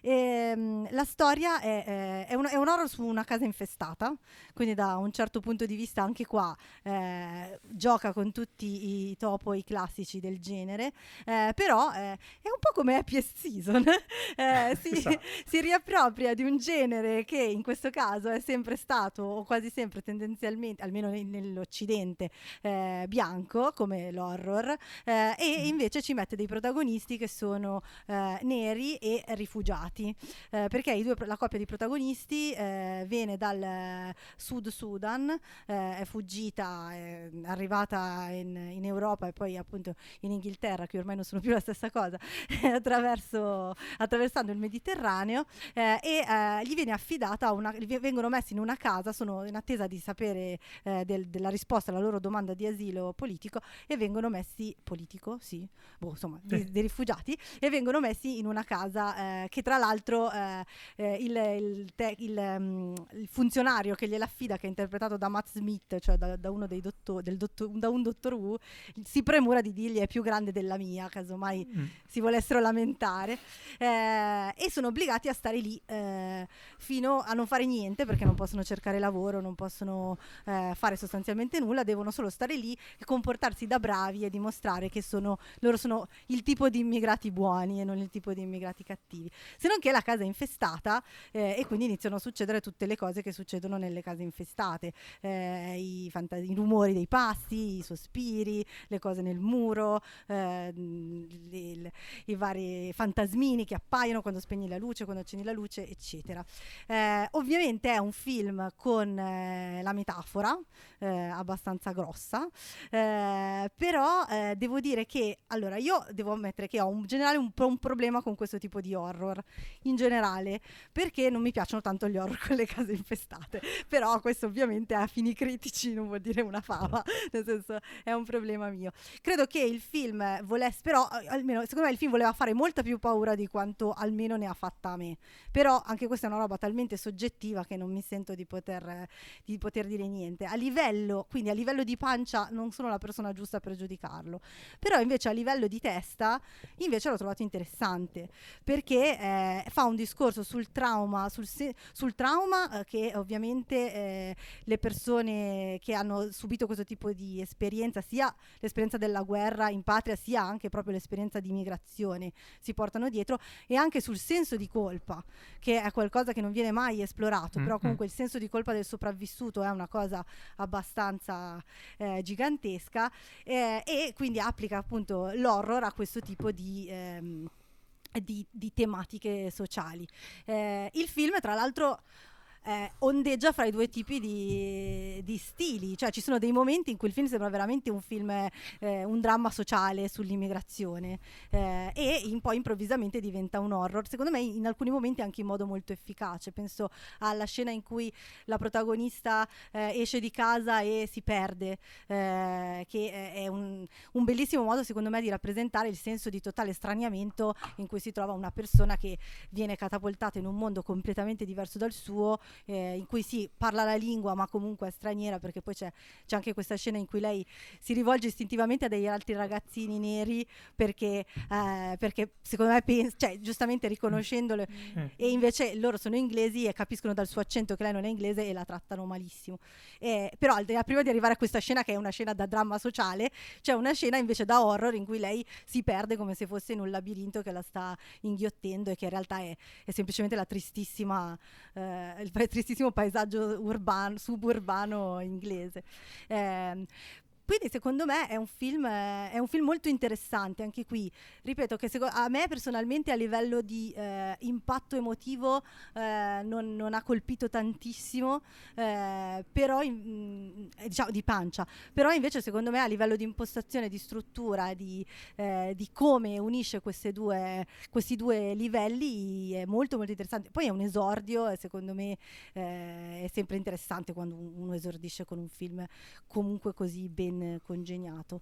Non so cosa avete pensato. No, io devo dire, l'ho visto solo io. Di, di, ah, okay. noi, cioè, devo dire che a differenza tua mi, sono, cioè, mi ha fatto molto effetto. Eh, ma perché quella cioè, roba lì me... è soggettiva, non c'è niente da Ah, no, no, no, ma infatti, cioè, io, io apprezzo, devo dire, e secondo me ha anche delle soluzioni visive orrorifiche interessantissime. Poi quello che dicevi tu, la, ver- è, la metafora è molto grande, però devo dire che non, non, è mai pesante rispetto al film, cioè c'è una certa saldatura e una continuità tra la parte horror e la parte di denuncia sociale che non, non, non la percepisci mai con uno scarto eh, un po' goffo o mal gestito, cioè ha una una padronanza questo regista notevolissimo di, di, entrambi i temi, dei tempi registri, riesce comunque a fonderli con una soluzione che appunto sembra un po' l'uovo di Colombo, però effettivamente quello che dicevi tu, eh, fare tutta un, una costruzione di un horror sul eh, senso di colpa di chi è sopravvissuto a eh, un, una guerra, una traversata sul mare dove le persone sono morte, è una cosa, per quanto poi se ci pensi, cavolo, è, è, ci sta benissimo, mm. però n- n- non l'avevo mai vista fare così bene. Ricorda vagamente come operazione quella che avevano fatto con Atlantic, però questa mm. è molto più eh, vicino vicino e appassionato all'horror, sì, sì, cioè riesce a essere molto più, infatti per la gioia di Lorenzo che non aveva apprezzato Atlantic, è molto più un film di genere, in cui però le tematiche, come, se, come il bel horror è in grado di fare, eh, sono supportate in maniera molto solida, Mm-mm. cioè è convincente. Lo dicevi anche tu, anche me, quella, quella, scena in cui lei si perde nella periferia inglese è, è, è terrorizzante secondo me. E proprio l'idea di, di, come si riesca a saldare questo senso di, estran- di, di, di, estraniamento e di mancanza di familiarità nel posto in cui ti, ti ritrovi da rifugiato con eh, tutti questi temi del, della casa infestata come, sono come due pezzi del puzzle che si, che si, fondono perfettamente tra di loro. A me è piaciuto veramente, veramente molto ed è un film estremamente interessante, quantomeno. Poi volevo solo cui... citare gli attori perché se, siccome mm. vabbè, io sono un po' fissata con le serie tv, sono due attori che avevo già visto in due serie tv. Lui è un attore che ha fatto Gangs of London quest'anno, mm. che è la serie che dava su Sky, eh, Sopa di Risu si chiama. Invece lei, Wunmi Musako, ha fatto Lovecraft Country, che è una serie che a me è piaciuta un sacco, un sacco di gente ah, ha fatto schifo. però uh, a me invece lei piace molto e lei è bravissima qui ed è bravissima anche in Lovecraft Country in cui fa un'altra parte incredibile quindi, quindi ne approfittavo per segnalare anche queste altre due serie sì sì, sì no, no, allora, questo era His House, lo trovate su Netflix. Sì, io, io volevo dirti bello. che avevo visto la prima metà in realtà eh, forse non lo sai, mi sono addormentato. E... no, ma era, no, non è, il film era, era, bello, era bello, mi piaceva. Mi sono addormentato, ho detto, del finisco domani. Il giorno dopo ho detto, ma voglio stare male come sono stato nella prima metà. ho detto no e non ho più finito. Quindi... Poi peggiora no, no, no, stare male, quindi... No, no, no, grazie, no. E quindi a proposito di film di stare male, passiamo a un film che invece è su Prime Video, è uscito per, perlomeno per me a sorpresa, non ne sapevo nulla, ma magari in realtà ne parlavano tutti da anni, io sono ignorante si tratta di Sound of Metal. Eh, Lorenzo, ne ce ne puoi parlare tu? Ne parlo io e stiamo... iniziamo già a stare male perché questo è un film che non, che non fa stare bene. È un film eh, co-scritto eh, da eh, il nostro amico Derek Cian France Ehm, uno sempre preso benissimo. Uno sempre preso benissimo. Ora per farvi due film suoi che potreste aver visto sono Blue Valentine e, e, quello che in italiano si intitolava Come un tuono. Di base sono film in cui si sta male e si hanno pochi soldi e si fuma fuori seduti sulle scale del, del caravan in cui si abita.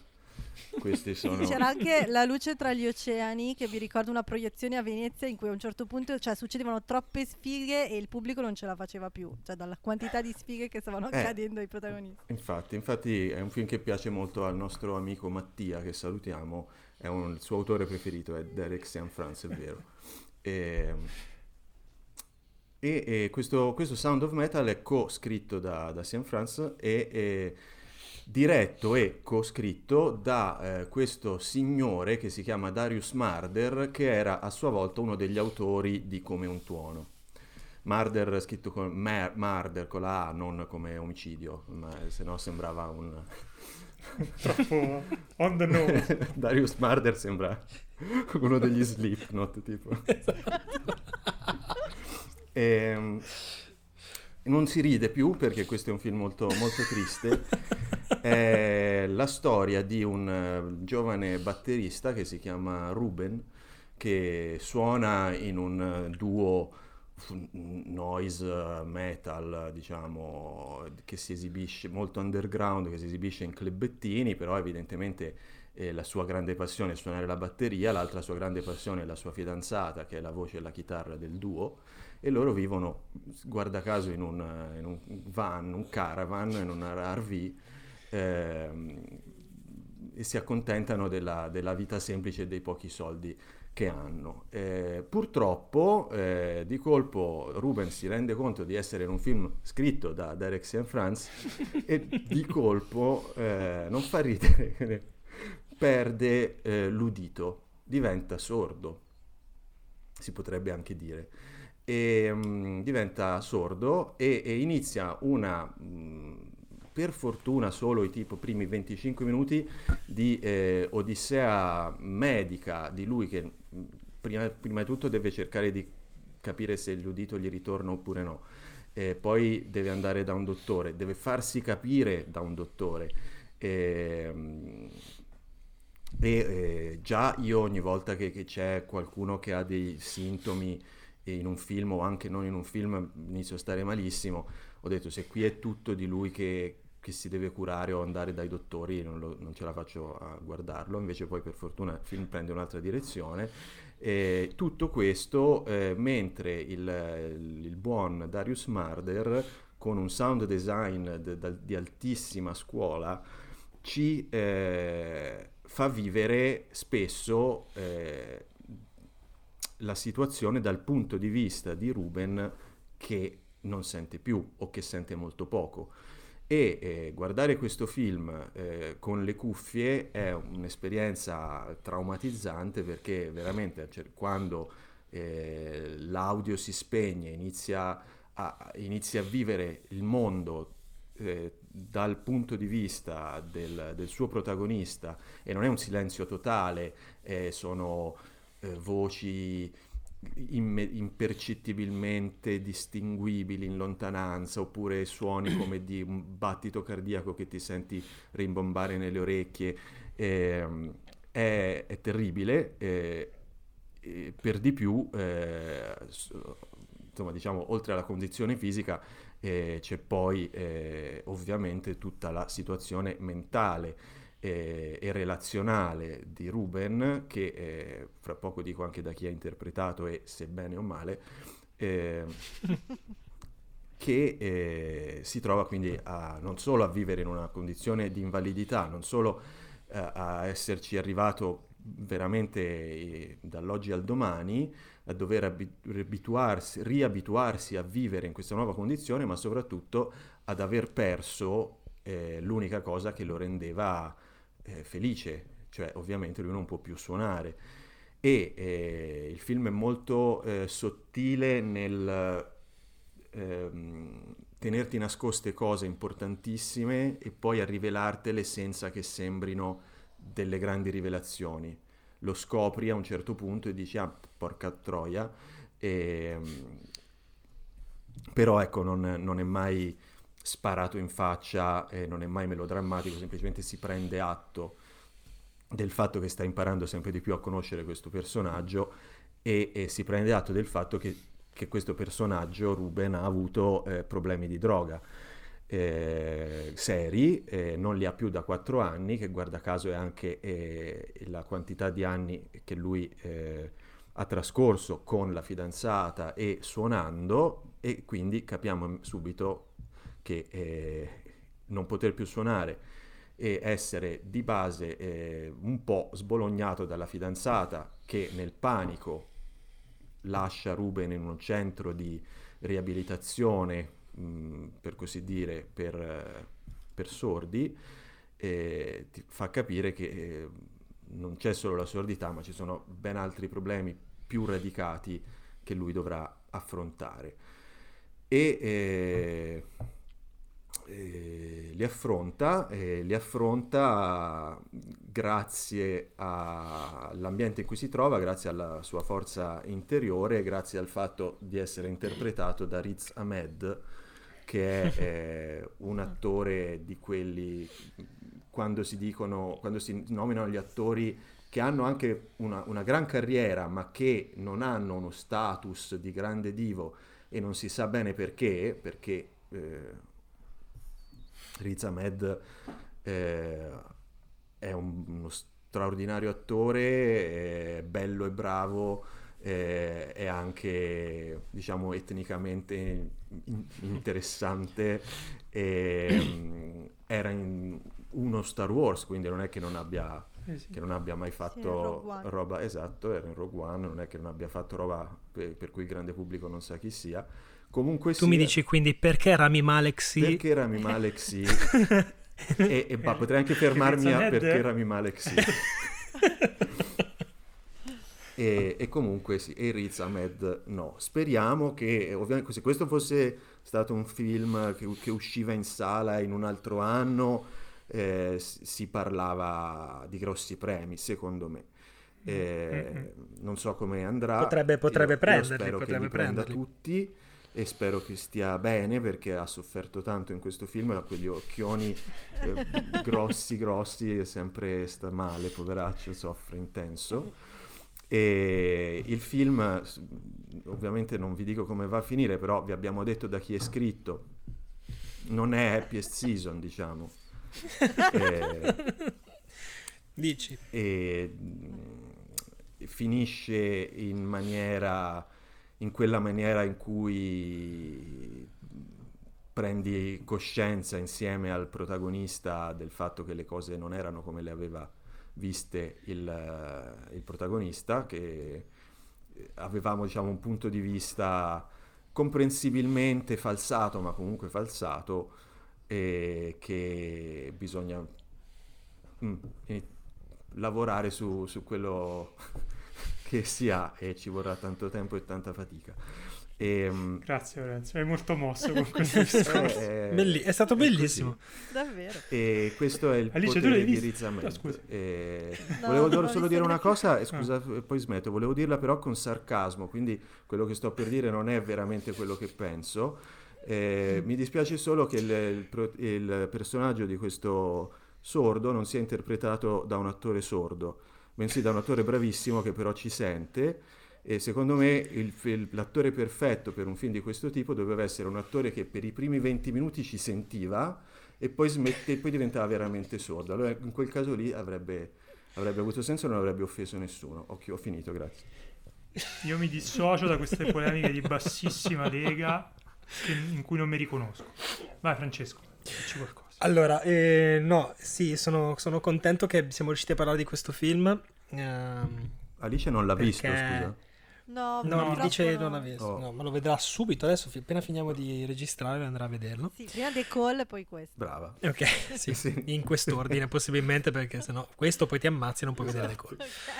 Ehm, no, è veramente uno dei, secondo me, uno dei film più belli di quest'anno. Eh, mi spiace che sia, stia uscendo un po' in sordina. Questa battuta, questa battuta purtroppo non l'ho fatta apposta adesso, la- l'ho anche rubata, tra l'altro. L'ho anche rubata. Ciao Andrea, ti saluto. Ehm, no, s- non- mi spiace che sia uscito un po' alla chetichella, va bene? Va bene Va la bene, chetichella? Alla chetichella eh, perché è veramente un, un film abbastanza incredibile, e equilibratissimo de- su punti- tutti i punti di vista, la sceneggiatura è, è per- perfetta, quadratissima, proprio molto anche classica, mh, non ha ghirigori, cose strane, eppure ha dei passaggi sorprendenti, come dicevi tu, non c'è niente di sparato, sparato in faccia, come dicevi. Eh, e l'interpretazione sua è veramente un'interpretazione da una delle, una delle più belle di quest'anno, proprio perché è un ruolo che tentere, cioè, ti tirerebbe fuori da moltissimi attori le peggio cose. Mhm. Tirerebbe fuori peggio- Anne Hathaway in Le Miserable, probabilmente. Tirerebbe fuori Rami Malek Esatto. in qualunque film, no scherzo. Povero Rami, eh, po- povero Rami, esatto. Ehm, invece lui è mm, veramente magistrale, secondo me. E, e vorrei spezzare una lancia anche per Olivia Cook, che ha un ruolo, eh, diciamo, di- da non protagonista. Partecipa, diciamo, a in- su due ore di film a, a una mezz'ora di film, ma eh, secondo me è bravissima. è molto intensa e molto, non so, mi ha colpito molto. Questo è un film che mi ha proprio perforato il petto pe- e mi ha aperto così in due. E, insomma, vedetelo prima possibile. Su Prime ce l'avete tutti, guardatelo. Sound of Metal. E non so se Andrea avevi qualcosa da aggiungere. No, no, beh, ma cioè, sono d'accordo con voi. Proprio il film devo stare malissimo, però in modo bello. Perché poi, tra l'altro, la cosa che mi ha colpito è che eh, questa sua delicatezza eh, attraversa anche il fatto che ha un, c'è un sottotesto non proprio religioso, ma spirituale Sì. più che altro. Che però è assolutamente rotondo, com- preciso, non è ingombrante, ci sta bene con quello che succede ed è gestito soprattutto in maniera estremamente eh, delicata da parte del regista. E visto che accennava Lorenzo, c'è una cura per l'audio pazzesca, per cui ti stai male a pensare cosa sarebbe stato vederlo al cinema questo film qui.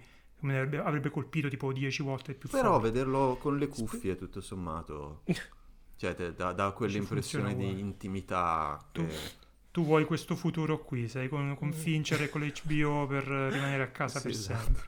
Io invece rimarrò con Christopher Nolan chiuso nei cinema. Dio. Che palle, Qua non mi muovo. Con Christopher Nolan chiuso in un cinema che fa il, su- fa il sudoku. Ok, andiamo con l'ultimo. Vabbè, no, volevo dire, eh, adesso non mi ricordo più cosa. Niente, l'ho persa. Mi è, mi è Sei passata davanti la, la cosa che volevo dire. eh, purtroppo. Data No, così. volevo dire che è un film di stare male, ma cioè. Perché noi continuiamo a dire questo film che fa star male, che fa star Sì, male. ecco, no, cioè sembra un melodramma. Sì, sì, allora, esatto, tutt'altro. È un film che fa stare male perché comunque è una storia dolorosa e perché è una persona di chi ha dieci anni meno di noi e che si trova ad affrontare una roba raccontata in un modo... Io non, non- non so se ho mai visto raccontare eh, la, la- la- la- la- la- la sordità in questo modo così... Non lo so. Non, non mi viene neanche un, un aggettivo preciso, cioè che me l'ha restituita, me l'ha portata, cioè me l'ha fatta vivere, Vero. no?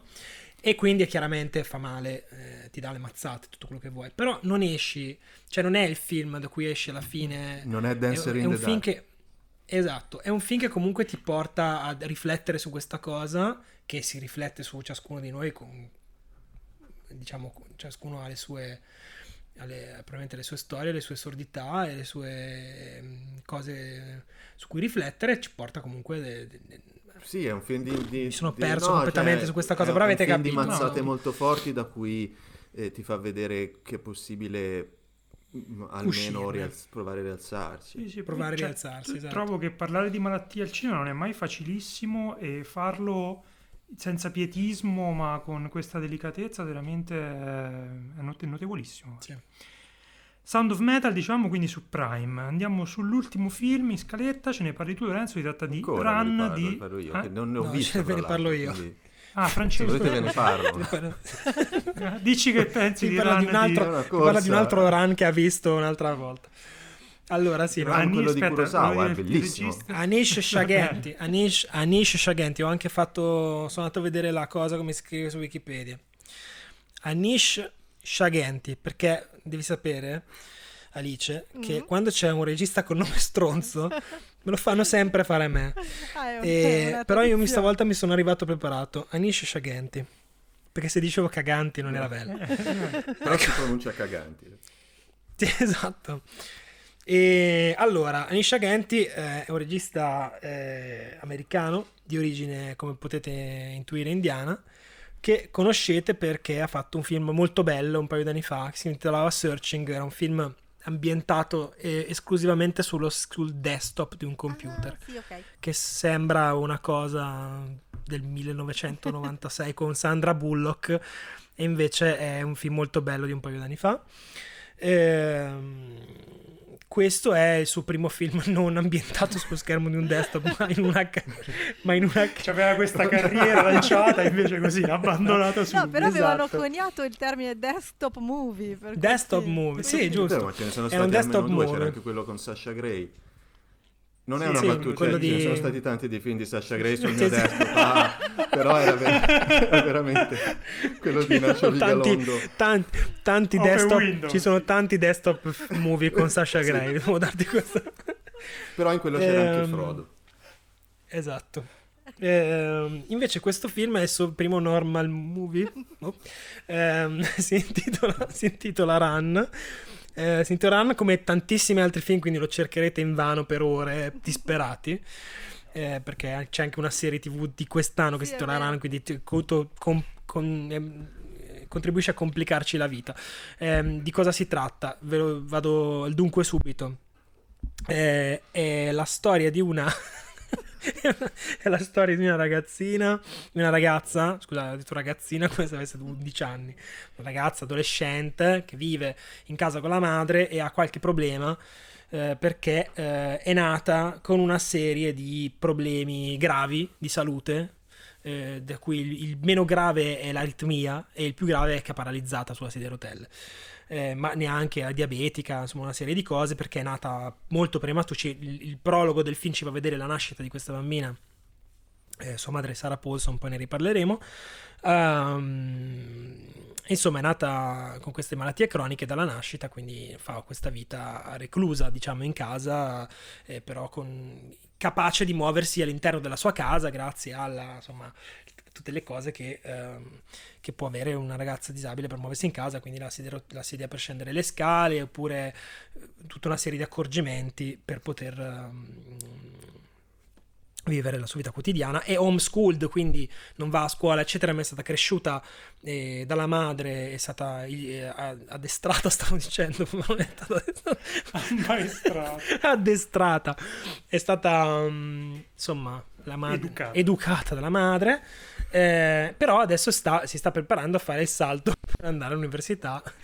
Ehm, per andare all'università e perché lei ha- è molto intelligente, ha un grande talento soprattutto per la tecnologia, sbrica conto di- degli affaretti, dei cavini, delle cose. È molto brava, molto intelligente. ridendo? Non so. Non lo so come mai, molto. Mi ha fatto ridere la disabilità. No, dopo i gay anche gli disabili odi. Eh, ehm, quindi, che cosa succede? A un certo punto questa ragazza trova mm, delle, delle pillole, tra le sue mille pillole che deve prendere, trova delle pillole che però non, non riconosce e da lì parte una serie di sospetti, visto che l'unica persona che esiste nella sua vita praticamente è sua madre, lei comincia a sospettare che la madre, insomma, non gliela conti mica giusta, anche perché le dà la sensazione che sì, le dice sì che bello adesso vai all'università, però questa risposta all'università non arriva. Allora dice vado su internet e la madre dice no, oggi internet non funziona. Allora lei dice questa mamma qua, cioè mi sta nascondendo qualcosa. Allora da lì io ho detto ok, allora già un'ansia bestiale e ho detto questa sarà una storia di sindrome Munchausen, avete presente la sindrome Munchausen? Tra Cosa- l'altro negli ultimi anni sono uscite un sacco di serie sulla Sì, sindrome esatto, di c'è stata una serie l'anno Anche un- scorso che non mi ricordo come si intitolava. che Yeah. faceva stare super male. Sì, terrificante. Insomma, è un, è un argomento abbastanza mh, alla page. Oggi Eh. veramente ne dico una peggio dell'altra. Ehm, però, eh, e ho detto, vabbè, proseguiamo e vediamo questa storia di sindrome Munchausen. In realtà, no, molto peggio. Però non vi dico altro. Comunque, il film è, una è un thriller molto, molto ben congegnato. Robustissimo fino a un certo punto. Devo dire che nella seconda parte, a un certo punto, non sa più non sa bene cosa fare e deve chiudere un po', eh, deve chiudere un po' le- la, la storia, non è che non è che tutto all'altezza della prima mezz'ora, diciamo, dei primi 40 minuti, eh, però comunque se la cava, è molto Hitchcockiano, una specie, cioè una, un, un po' un misery per alcune cose e per altre cose mi ha ricordato eh, ci sono chiaramente del- del- un po' di riferimenti alla finestra sul cortile Mhm. però eh, comunque ha, vive di vita propria, è molto intelligente e supportato da queste due prove d'attrice molto, molto forti, sì, di Sarah Paulson ovviamente che cita sempre volume 11, però comunque eh, non gli può dire niente, una brava. Ehm, mi piaceva di più una volta, sono un po' stufato sinceramente.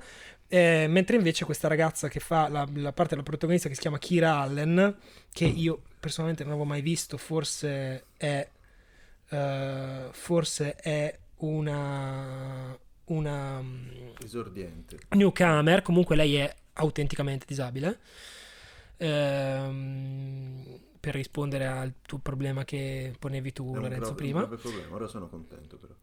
Ecco, esatto. E lei è molto, molto, molto, molto brava. Tiene testa, Non tiene testa Paulson. disabile, eh, sono- è infilato in un, in un vespaio. Vabbè, comunque è molto brava. eh, tiene praticamente il film in piedi da sola, quindi insomma non è, non è cosa da poco. Devo dire che anche questa è stata una bella sorpresa. Io, sinceramente, non so se al momento su questo film sia ehm, uscito ufficialmente in Italia, ma comunque ehm, parlammo e ci capimmo. Ah, con una VPN raggiungibilissimo. Boh, secondo me è un grandissimo film. Ulla. È stato troppo tiepido.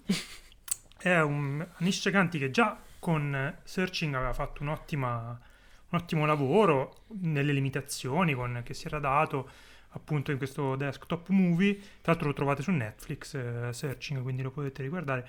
Qui secondo me proprio mette in campo uno di quei thriller tesi che fa poche cose ma le fa da Dio, tiene sulla tensione continuamente e eh, l'idea di usare le disabilità della protagonista per creare tensione non è una cosa nuovissima, però devo dire che gli dà un- una pennellata di freschezza con eh, delle robe anche abbastanza pirotecniche, c'è una scena sul tetto che veramente stai lì a- sull'orlo della poltrona a dire oddio, oddio, oddio, speriamo che finisca bene. Eh, quello che mi ha lasciato impressionato è che Sara Paulson a me in realtà piace molto, secondo me questo è una delle, forse un, il ruolo fatto per lei, perché la, appunto come dici tu sta sempre a volume 10.000, però qui il, il personaggio lo richiede e lei insomma si presta molto. Però viene completamente divorata da questa ragazza che è di una bravura stordente e si mangia il film dal primo minuto all'ultimo perché appunto come dici tu lo regge tutto sulle mani, sulle tue spalle. e detto ciò, è un film che ho trovato di una solidità granitica e di un ritmo invidiabile. Non è assolutamente vero quello che ha detto quella persona che mi ha preceduto, cioè che nell'ultimo, nell'ultimo mm, atto si perde un po', secondo me rimane sempre tesissimo. Sì, ma, la, ma l'ana caprina è bello anche il terzo. Voglio dire che è così. Padaboom. La prima metà, che la seconda metà è un po' balabim. Cioè, così, capito? Secondo me è badaboom, badaboom, badaboom tutto il tempo. Quindi se vi piacciono i film badaboom, badaboom, badaboom ve lo consiglio perché è uno di questi. Ah, Alice, non ti ho chiesto se tu l'hai visto, ma No, non l'ho visto, no, però ho visto che Ok. è di Hulu, quindi a questo punto mi aspetto che Sky lo mandi in onda a caso con un A titolo, cazzo, a cazzo con di un cane, titolo dicendo- orrendo che potremmo immaginare, ma forse è meglio di no. Se Forse il scappi, titolo ti sarà- faccio delle domande. Forse il titolo sarà Rana. Rana, sì, esatto. Run la rana. Trattino la rana. No, volevo solo chiudere con un aneddoto che Vai. Kiralen è la seconda attrice eh, Disabile. ve- ve- autenticamente disabile ad- a, a interpretare un thriller nella storia del cinema. In tutta la storia del Eh, cinema. Qual è la prima? E eh, me lo sono no, scritto. no, fare me lo, so- del- me lo sono 1948, scritto. era Me l'ho Susan- scritto. Era il segno del, Capri- era il segno del Susan Capricorno. Peters. Era il segno del Capricorno che non ho visto, ma eh, insomma, prima o poi vedrò a questo punto perché me l'ho tirato fuori. Quindi sono cazzi miei. Bene, ripetiamo la Run di An- Anesh Shaganti, Shaganti, non, so- non so come si dice. E recuperatelo perché è veramente un thrillerone di quelli solidi, belli, freschi, Ah, ben interpretati, ben girati. Proprio mh, figo. Io i film che vai, sai che è un sacco togo, e questo qui è un film. Tughissimo. Esatto, ci sta dentro. Bene, eh, ci siamo dentro anche noi dopo un'ora e 40 di, di- di puntata, credo, però ci siamo riusciti a stare dentro. Dentro non si sa quali Eh. limiti, dentro la storia del mondo. Credo che, credo che riascoltare questo podcast sarà Ah, dolorosissimo. divertente. Eh, beh, tanto lo devo fare io. Beh, Bene, Alice, ti ringrazio di nuovo per essere venuta. Mi dispiace che non ti abbiamo, abbiamo tenuto un po' in silenzio per tre film, ma No, ma ci mancherebbe. purtroppo la sc- mi sono autoimposto le scalette a 6 con questi risultati qui, che devi stare un'ora e 40 eh, a sentire con noi coglioni che diciamo le nostre No, cose. invece tutti e tre i film che non ho visto adesso voglio di vederli, quindi avete vinto. Vabbè, l'abbiamo Eh, descritti bene, in sì. maniera accattivante. Comunque, questo era un episodio di tutti i film belli. Più o meno. Qual era Sì, il film no? meno Sì, bello tra- di questo episodio? Alla fine ma- Happiest Mank... season. No, alla fine Season. Mank forse è quello che è piaciuto di meno. Manca. Ad A alcuni. me è piaciuto. Che ma- crea- Mank. Va bene, dai, grazie ancora Alice, grazie a chi ha avuto la pazienza di fare un'ora e 40 qui e direi che ci vediamo alla prossima puntata. Grazie. Ciao, ciao. a. Ciao. Ciao ciao.